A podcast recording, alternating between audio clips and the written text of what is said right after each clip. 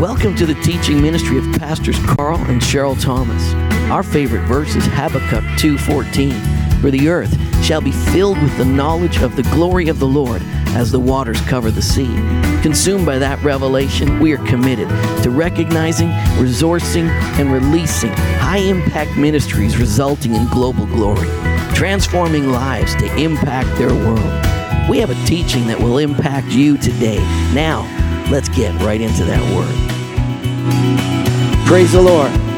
You know, if you want to know what's going on around here, we actually put the Madeline's Morning Show on its own as on our Facebook and our YouTube channel, so you can check that out and get all the information about what's happening. I am excited because we are going to be dropping our app this week. It's going to be ready to go, and so with that, you're going to have information. We're not going to communicate through Facebook and through your emails and through a whole bunch of other places. We're going to hit you right on the app. You'll get direct little communications there. We'll do all the other places too, just so you can ignore us there. But on the app, we really want to get you connected to how to use the app. We've had two people actually already give through the app, and there's a giving platform on the app, and there's a lot of cool ways to do that. And I love it on the app. We're able to send you a note back thanking you right away for your giving. Who doesn't like a thank you? So many great things set up in our app, and we've been framing that and shaping that for a little bit, but I'm so excited we're about to release that, because how many just, you use your phone pretty much for everything and hardly even open your computer sometimes, so the app would be awesome. Would the app be awesome?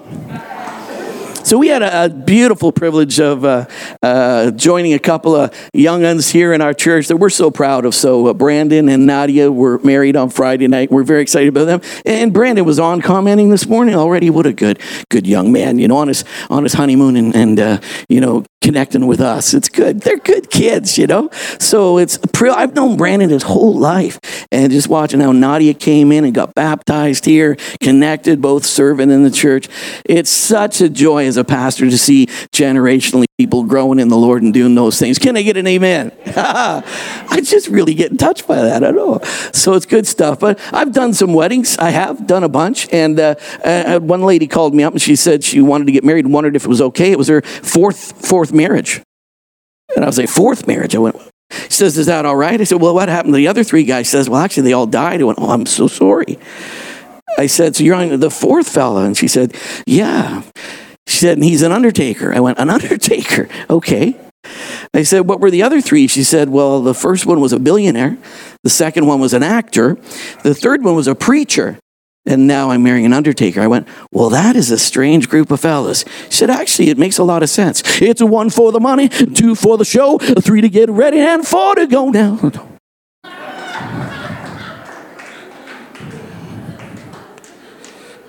Come on, Kevin, it's a leg slapper. Come on, that was good. Come on, cheer up. Thank you very much. I appreciate that.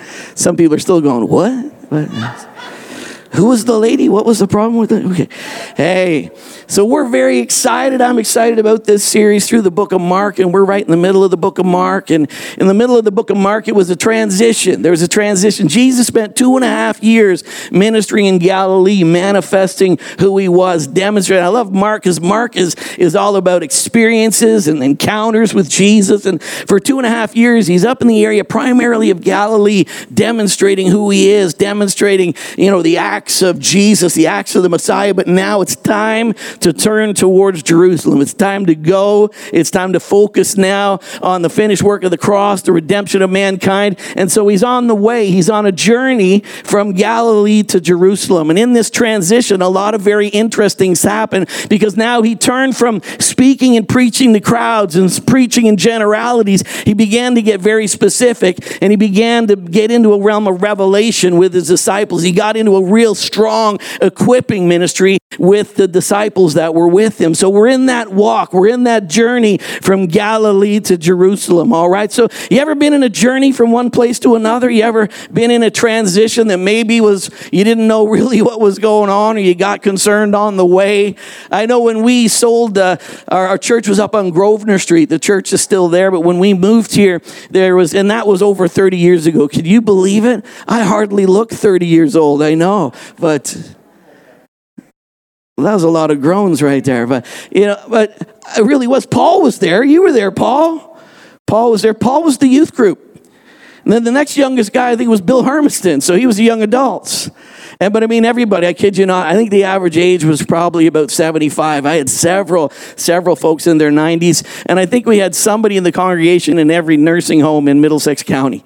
And so I spent all day visiting nursing homes and doing things. And I used to ask the people to, when they left, go down the stairs one at a time, because I thought if somebody tripped, I'd lose half the congregation. So, true story.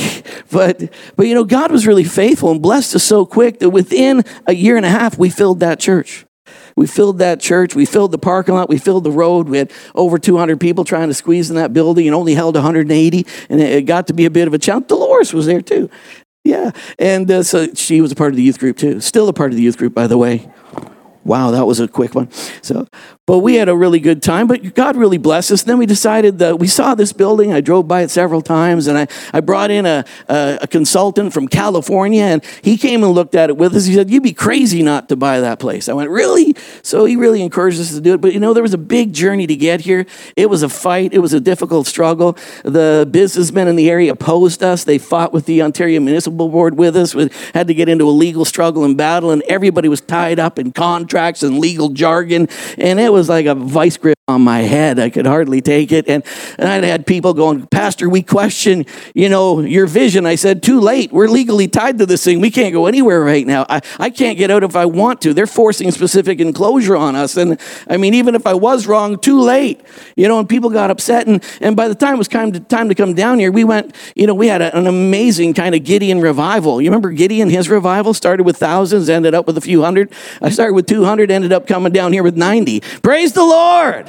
I said, what a successful transition this has been. But I mean, in the middle of it, I had elders walk out on me. I had people wander off. People questioned me. I had our national board was mad at me. Everything. I was like, Lord, have mercy. I'm just trying to serve you. You know. But you know, right in that situation, in that time of transition, I got a phone call on a Sunday afternoon from my mom. And she's like, Carl, I'm going to come down tonight. And I'm going to bring the national leader of our churches in Australia. And I went, who? A guy named Joe Bowes, he wants to come and see you today. I went, Mom, it's a stinking snowstorm. She says, I know, but he insists that I drive down there. Now, Joe would come over to check out the Toronto Blessing at the time, and he was here with my parents, and my parents started telling about their son and what's going on with his work down in London and how hard it's been, and they're just praying for him. And he said, how far is that? They said, about 2 hours down the road. They said, can we go there right now? He's like, well, you got to preach at the service tonight. Can you get somebody else to preach? I'll go preach for him. Then my mom said, well, I'll drive you. It's a snowstorm, but I think we can do it. You know what I mean? So mom drives through a snowstorm, gets down here. Joe just kind of blah, blah, blah, says a few things and says, come on, let's go get some chicken wings. Then we sat in Kelsey's. It's closed now, but Kelsey's on Wellington Road. And Joe, he says, I've never met you, Carl. I don't know that much about what's going on. Your parents shared a little bit with me about the transition you're in. Do it, Carl. Do it. You've got to do it. Don't let anything hinder you. I'm telling you, God is all over what you're doing. And Carl, you need to see. You need to see right now that God is in it. And although there's obstacles and there's difficulties and disappointments, you got to stay with us, Carl, because I'm telling you passionately from my heart, I got a commission from God Almighty to tell you, go for it, Carl. Man. You know, I've been grateful in my life that in times of transition and awkward seasons that God, although he would speak to me, you know, in the spirit and he'd tell me it's okay and stuff, but when I've been kind of concerned and I needed more, he's always shared more. He's always got more aggressive to make it clear to me that you're in the way, Carl. You're in the right way. And he's been aggressive to manifest that keep your eyes on me. I'm going to bring you through. Can I get an amen? True story, by the way. The lady who got married one, that wasn't so much, but this one was. All right. True story. Now, that's what we're talking about right here, because we're looking in Mark chapter 8. We see in verse 17, it says, why do you reason because you have no bread? Like they're getting in the boat. They just fed thousands of people. And then Jesus said, did you guys bring any supplies with you? And they're like, does he mean we got no bread? And he said, why are you reasoning among yourselves? Why is your thinking clouded with the fact about bread? Do you not yet perceive nor understand? Is your heart still hardened? And he's saying, do you not understand? Do you not perceive? And all the way through, for 2.5 years, Jesus is allowing them to participate and partner. The bread did not fall out of heaven. The bread multiplied in their hands.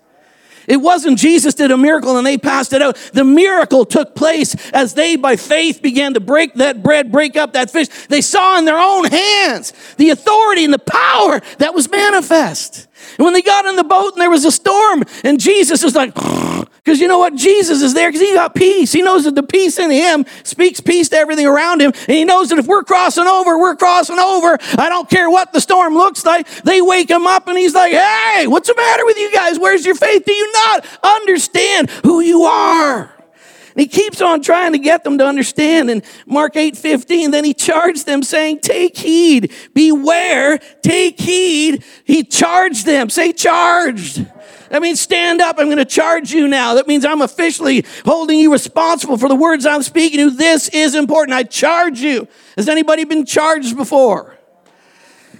You know, he said, I'm charge you. I charge you. I'm really serious about this. Listen, I charge you, take heed and beware of the leaven of the Pharisees and the leaven of Herod. We talked about the leaven of the Pharisees, the hypocrisy. And, you know, even the Bible tells us in, I think it's Titus, or as Timothy says, you know, beware. I mean, avoid everybody who's got a form of religion, but there's no power.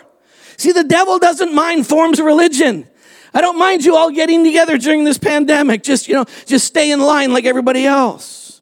You know, we don't mind religious performance and all that stuff. We don't mind your religious ceremonies, but we have a problem when power shows up. And you see, Jesus is saying, I'm charging you.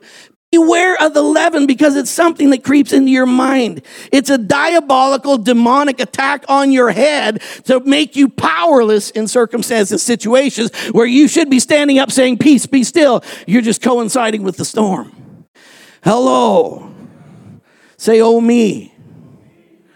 And that's what he's talking about. He's charging them because he's saying, why am I not getting through to these guys? Why is it they still don't perceive and understand who I am and what it is I'm calling them into? And he's troubled about it. He's troubled about it. He says, beware the leaven of the Pharisees and of Herod. And Herod is that humanistic platform, man's reason, the political systems.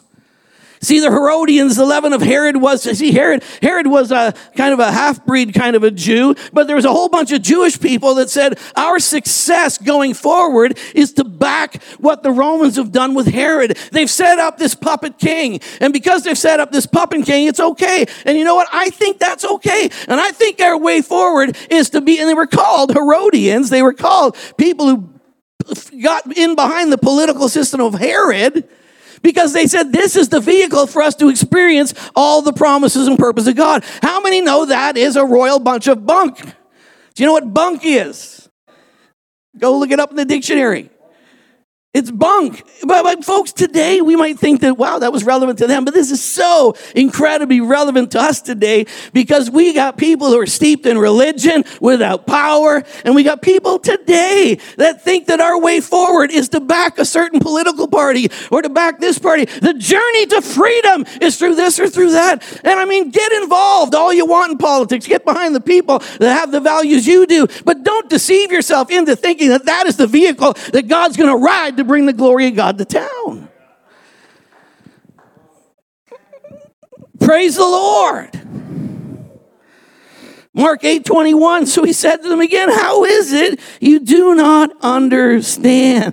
Then he goes with Peter, Mark 8:29-32. He says, Peter, he's here now. Now we're transitioning, guys. Now I really got to get face to face with you. After all you've seen and all of you experienced, who am I? Who am I? And that's where Peter, he goes, you're the Christ, the Son of the living God. And Jesus went, yes! Finally, a man had a God thought. Finally, somebody understands. Finally, somebody blew off all the leaven and yokes and all the nonsense, and they saw me by the Spirit. Woo! He said, this is good. This is working. This is good. Then look what it says. It says, he said, you are the Christ. Then all of a sudden, Jesus said, well, guys, let's tell you what's really going on now. We're going to go to Jerusalem. I'm going to be taken. I'm going to be tried. I'm going to be crucified. But listen, I'm going to rise again. So you know what Peter does? He's like, hang on, guys. Hang on, Jesus. Listen, Jesus, you got to chill on the death thing and all that. It's not highly motivational for the guys. You know, like, that's kind of a negative thing. Like, we're going to Jerusalem with you and you're going to die there. Like, come on. Is that the best motivational speech you can give? I mean, I just said, you're the Christ. I just hooked up with you. Yeah. And then what did Jesus say? Get thee behind me, Satan. You don't understand. Look what he says. He said, but he turned around and he looked at the disciples. Mark 8:33 says, he rebuked Peter saying, get behind me, Satan, for you are not mindful. You are not mindful. Your mind is not full of the ways of God. Let's pause, let that one drop in for a second. You are not mindful of the things of God, but of the things of men. You can have a revelation from God and the next minute have a revelation that is completely sourced and founded and rooted in the ways of this world and the ways of flesh. And so Jesus is like, wow, I've got misunderstanding. I've got double-mindedness. I've got all of these things, and these are my guys. These are the people I've committed myself to reveal my goodness to the earth through. Are you here? Are you here? God has committed himself to using you. How you manifest the mind of Christ, how you embrace the revelation of God is a direct revelation of what's happening in our world. The peace in you is determining the peace outside of you. And I want to tell you, you got the peace in you that transcends understanding. It's a gift of God. It's in you. You don't need any effort for it. But what you do need to do is you do need to be transformed by the renewing of your mind to recognize how incredibly powerful and wonderful this is. And I hope it would work. It really, really works. And you know, this Christ in us is powerful. We need a few more amens today. It'll get me moving quick. I only got about 10 minutes, or my wife will start waving at me. Hey, all right, I got to go. Well, transfiguration. So the transfiguration is where we are.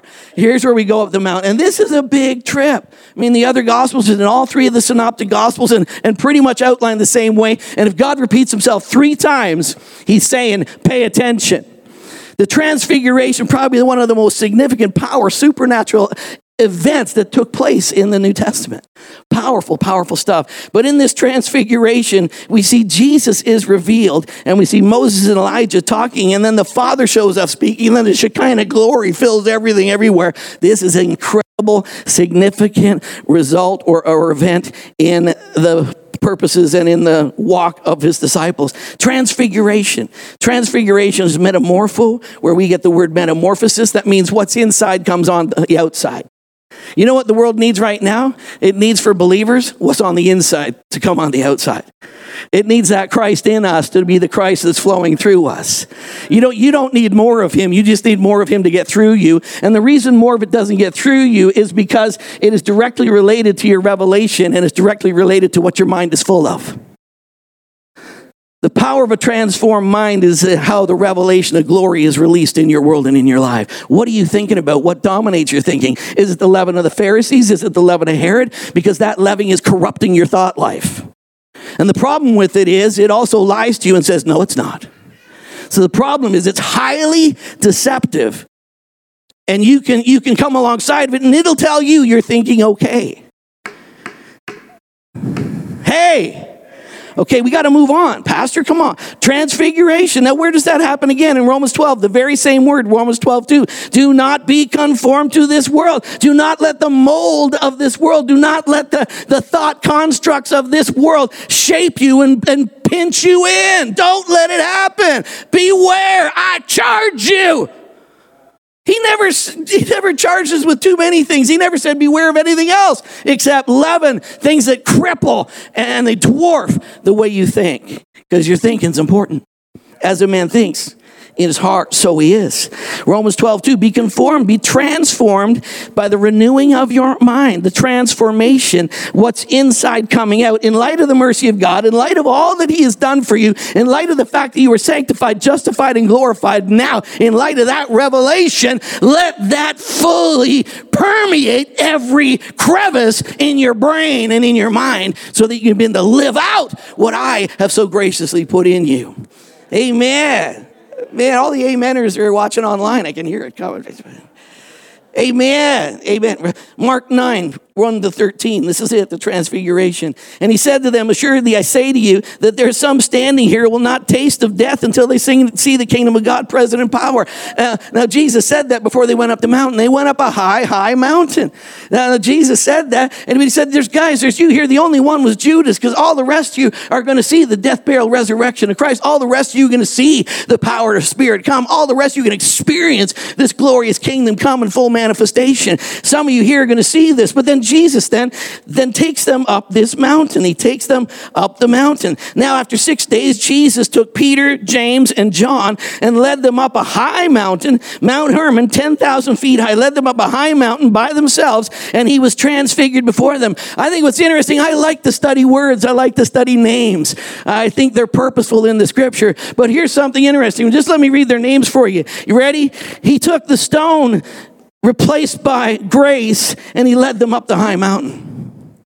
The stone, the tablets, the law, legalism, religion. He went up the mountain where religion, James means to supplant, to replace. It was religion is being replaced by the, John is Jehovah grace, the God of grace. Religion, the stone, the law, the legalistic system is being supplanted. It's being replaced by grace. And I'm going to take you up the mountain and I'm going to show you that it's absolutely done. I'm going to give you a powerful revelation of that fact. I want to burn it in your heads once and for all that you'll never operate out of a fallen legal system.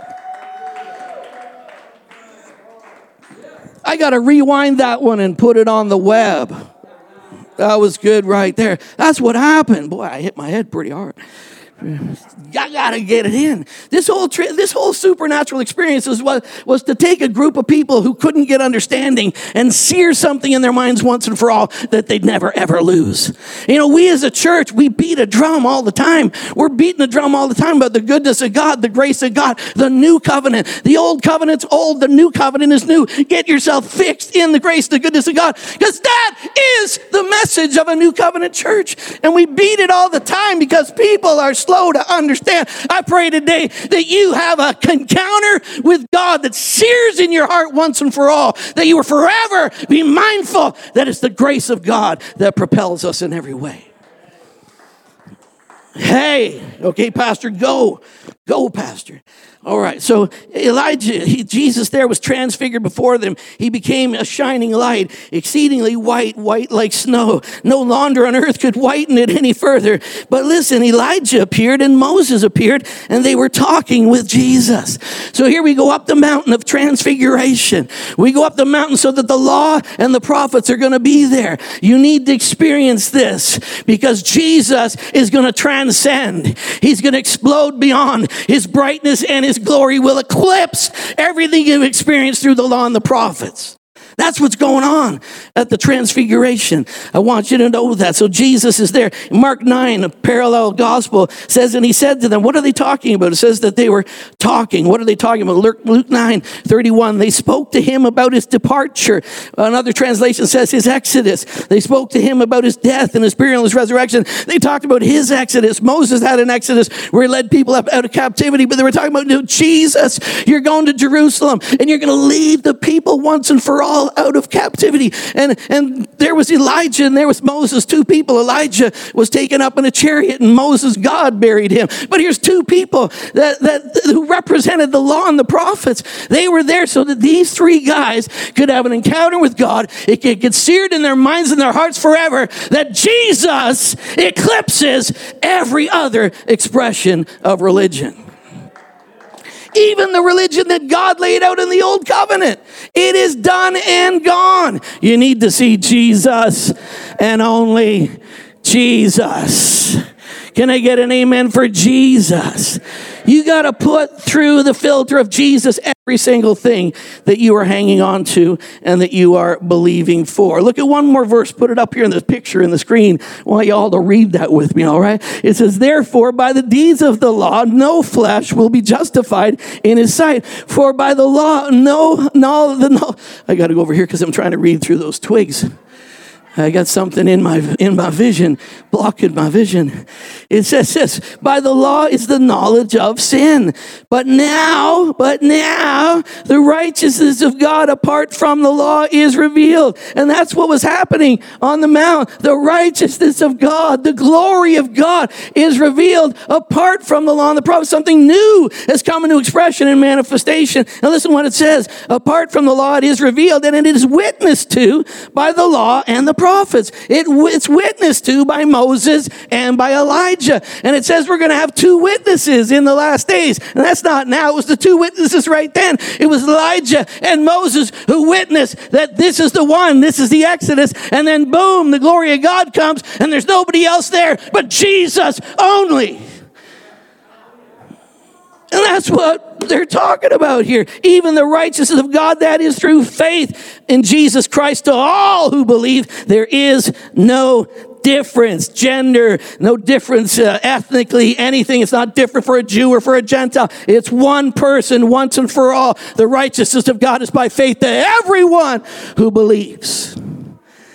Thank you, Jesus. So Peter answered and said to Jesus, Rabbi, it's really good for us to be here. Let's make three tabernacles. I want to build three condos, one for you, one for Moses, one for Elijah. And look what it says, because he didn't know what to say. I don't know what to say. Hey, I want to build you guys a condo. Because he was afraid. You know, sometimes when you don't know what to say and you're afraid, just shut up. But Peter, I love Peter because he could never help himself, you know. Somebody should say something, right? Hey, how about a condo? But see, here's the problem here. See, in Peter's mind, he's going, very cool, Moses, Elijah, Jesus, very cool. I have all three of you on the same level in my life. All three of you have the same influence. All three of you, I want all three of you to have a continued dwelling place in my experience. Are you following me? And that's when all of a sudden, when he said that, all of a sudden, a cloud covers everything, and the Father says, hey, you, shut up. Sorry, I'm paraphrasing. Boom, here comes the Father. A cloud comes, overshadows them, and a voice from the cloud comes. This is my beloved Son. Hear him and Moses and Elijah, because he is an addition to the law, and they will both flow together and function together. And if you use them both tandemly alongside each other, you will be safe. No! He said, don't be a whack job. The reason you're seeing this vision, Jesus was transfigured. These two guys, they're watching too, because this, what he prophesied was pointing to Jesus. That law, it brought you to Jesus. Now they're done because Jesus is here. Listen to him. Hey, please settle down. I've got to finish. Please stop. Please. All right. Okay. All right. So listen, I love it because, you know, a cloud showed up at his baptism too. And, you know, at his baptism, and the other gospel says, this is my beloved Son in whom I'm well pleased.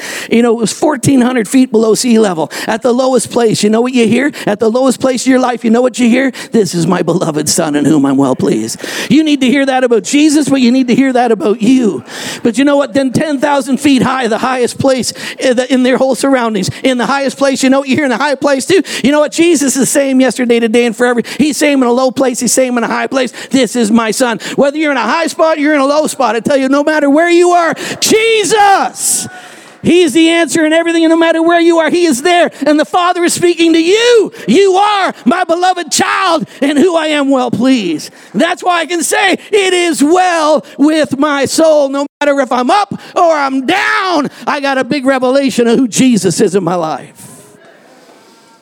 Hallelujah. Pastor, hallelujah. Now, when they came down the mountain, he commanded them and he said to them, don't tell anyone these things with what you've seen till the Son of Man is risen from the dead. So they kept this word to themselves, questioning, what does he mean by the rising from the dead thing? So I mean, still, they're having a difficulty grasping the revelation. Even later, Jesus said, I'd like to teach you a lot more stuff, but I got to wait till the Holy Ghost comes because you can't handle it.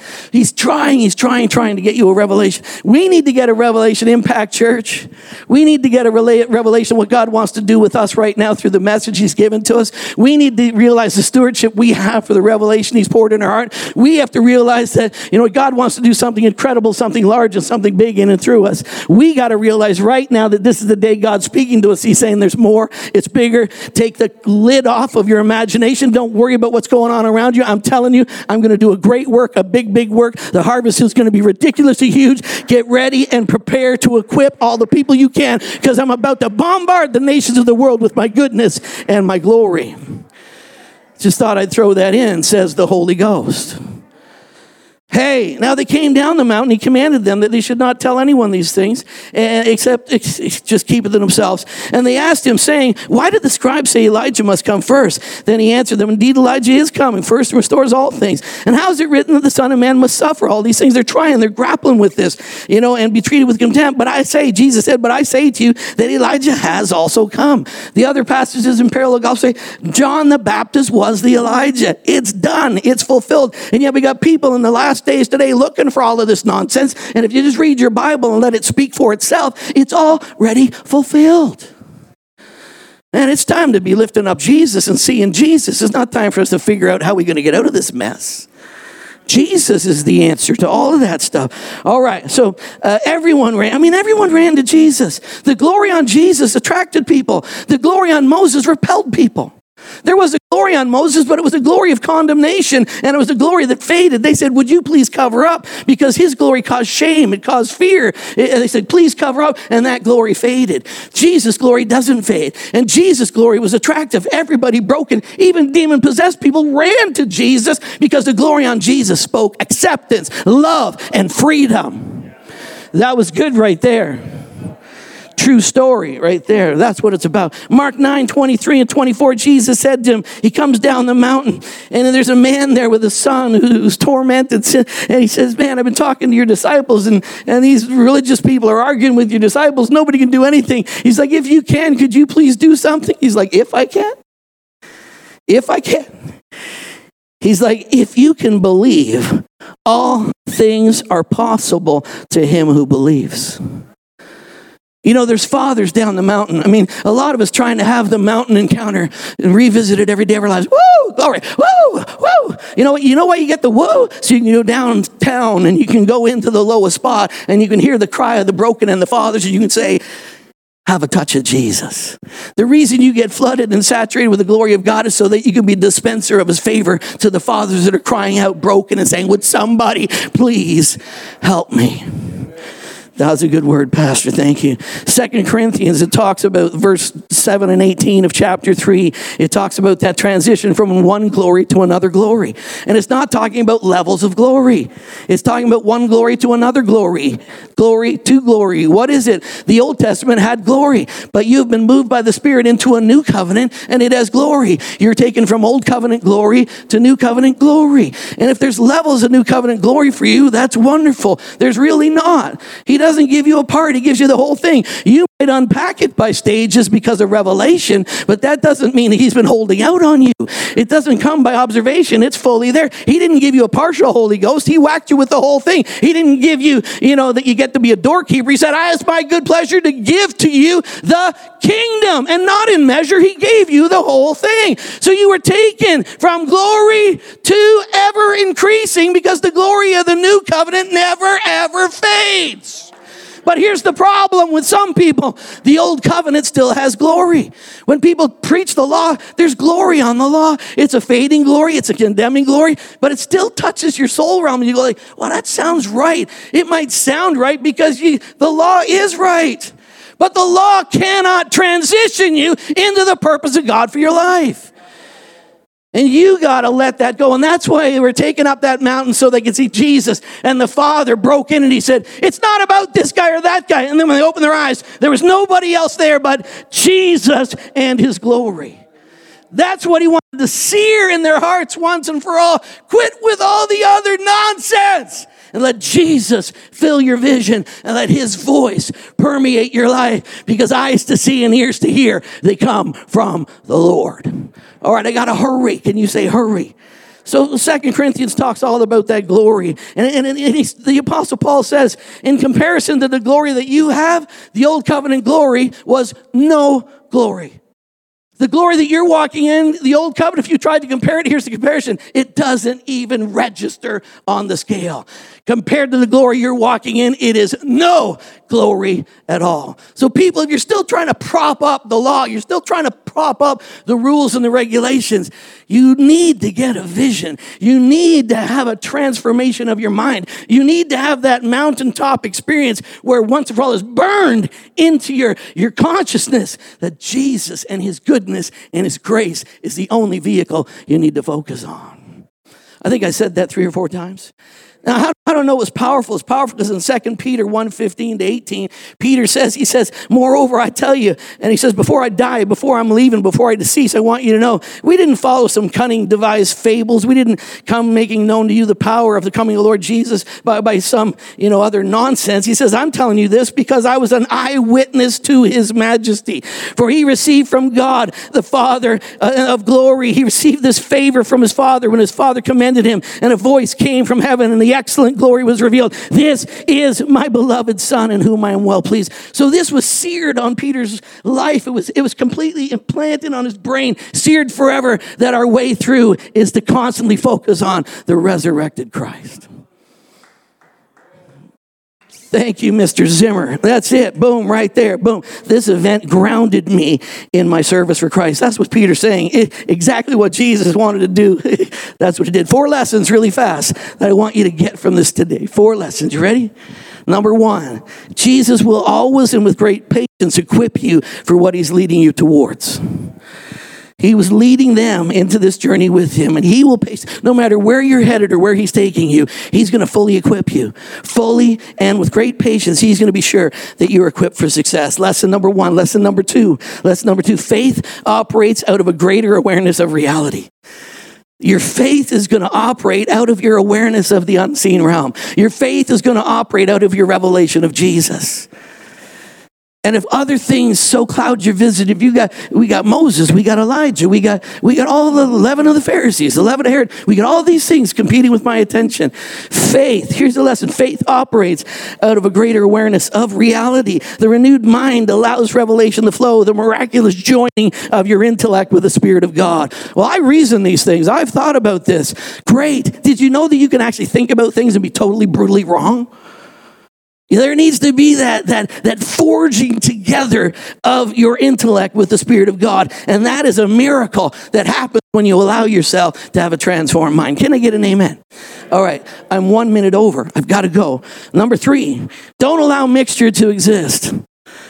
Don't. Well, a little mixture is okay, Pastor. I've got along with a little mixture so far. Well, stop it. Stop it. Turn to your neighbor and say, stop it. Well, I like a little bit of the old stuff. Honestly, it's rubbish. And you bring it in a little bit, it's corrupting and it'll mess with you. Mixture is not good. In fact, it says if it's not straight up salt, what keeps the salt from being effective? Mixture. And that's the only thing that will keep salt from losing its savor or its power. And it's mixture. The devil doesn't sometimes come with something terrible or something awful. He comes with something reasonable. He's wise and crafty. Don't allow mixture to exist. Moses and Elijah have left the scene. All right? Rejoice right now. It's faith in the grace of God that is your hope of the glory of God. Lesson number 4, and this is it. Hearing the voice of the Father on the mountain is what enables you to minister to the needs of the Father in the valley. And all of this doesn't make any sense if we don't link it to the fact that we are here to bring everything under the manifestation of the goodness of God. And if we just have little religious encounters waiting for Jesus to get us out of here, we never really got the revelation. Because the reason you got Christ in you is the hope of glory in your neighborhood. The gospel is the power of God unto salvation for all who believe. And you got good news right now to share with everybody around you. You can manifest hope of glory everywhere you are. Because if you really got a manifestation of that, you know that it works in your world. And it works everywhere you are. Lesson number 4. What you had and what you're experiencing with the Father on the mountain has got to be released to the brokenness and the hurts in the valley. In Jesus' name. Come on, stand up with me. You must see this. You must see this. You must see this. You must see this. Can you bow your heads? All the believers were praying. Praying. Listen, I don't know everybody here today, but if you came in and you don't know Jesus, I want you to have an encounter with him today. If you've not had an opportunity in your life to say, be my Lord and be my Savior, I want you to experience that today. So all our heads are bowed, eyes closed, just speaking with you. If you're feeling that, I want to make Jesus my Savior today, even if you're watching a recording of this or you're watching online right now, I want you to just say, look, hey, I need Jesus. I mean, just even if you're there in your own home, lift your hand and say, hey, Pastor, pray for me, and pray the prayer with me. But if you're in the house right now, I'm just going to count to three. At three, would you lift your hand very high so I can pray with you? Are you ready? 1, 2, 3. Just put your hand up all the way so I can see it all the way up. All right. Well, I'm going to pray with you. I'm going to pray with everybody. I'm going to pray with you folks online. Just repeat after me. Say, Lord Jesus, I receive you as my Redeemer, my Savior, my Lord, my healer, the lover of my soul. I receive you. And I thank you for filling my life and reconciling me to my Father. In Jesus' name, amen. Amen. Good. Well, I'm going to pray for you. We got a couple of spots up here. If you need prayer, stay behind and we're going to pray for you. And we got a couple of dots, a couple of people ready to pray for you. If somebody's there, just sit back in a chair and wait. But if you need prayer, just hang back and we'd love to talk. If you're a guest today, you were a visitor, please fill out those cards. We want to correspond with you and want to thank you and just give appreciation for you joining with us. All right. Can I bless you? Father, I love this house. I love the vision you've given us. I love the journey we've been on. And I thank you that you're moving with us right now. And I thank you for the present glory that we walk in and live in. And I thank you for the revelation of your goodness and of your kindness and of your grace.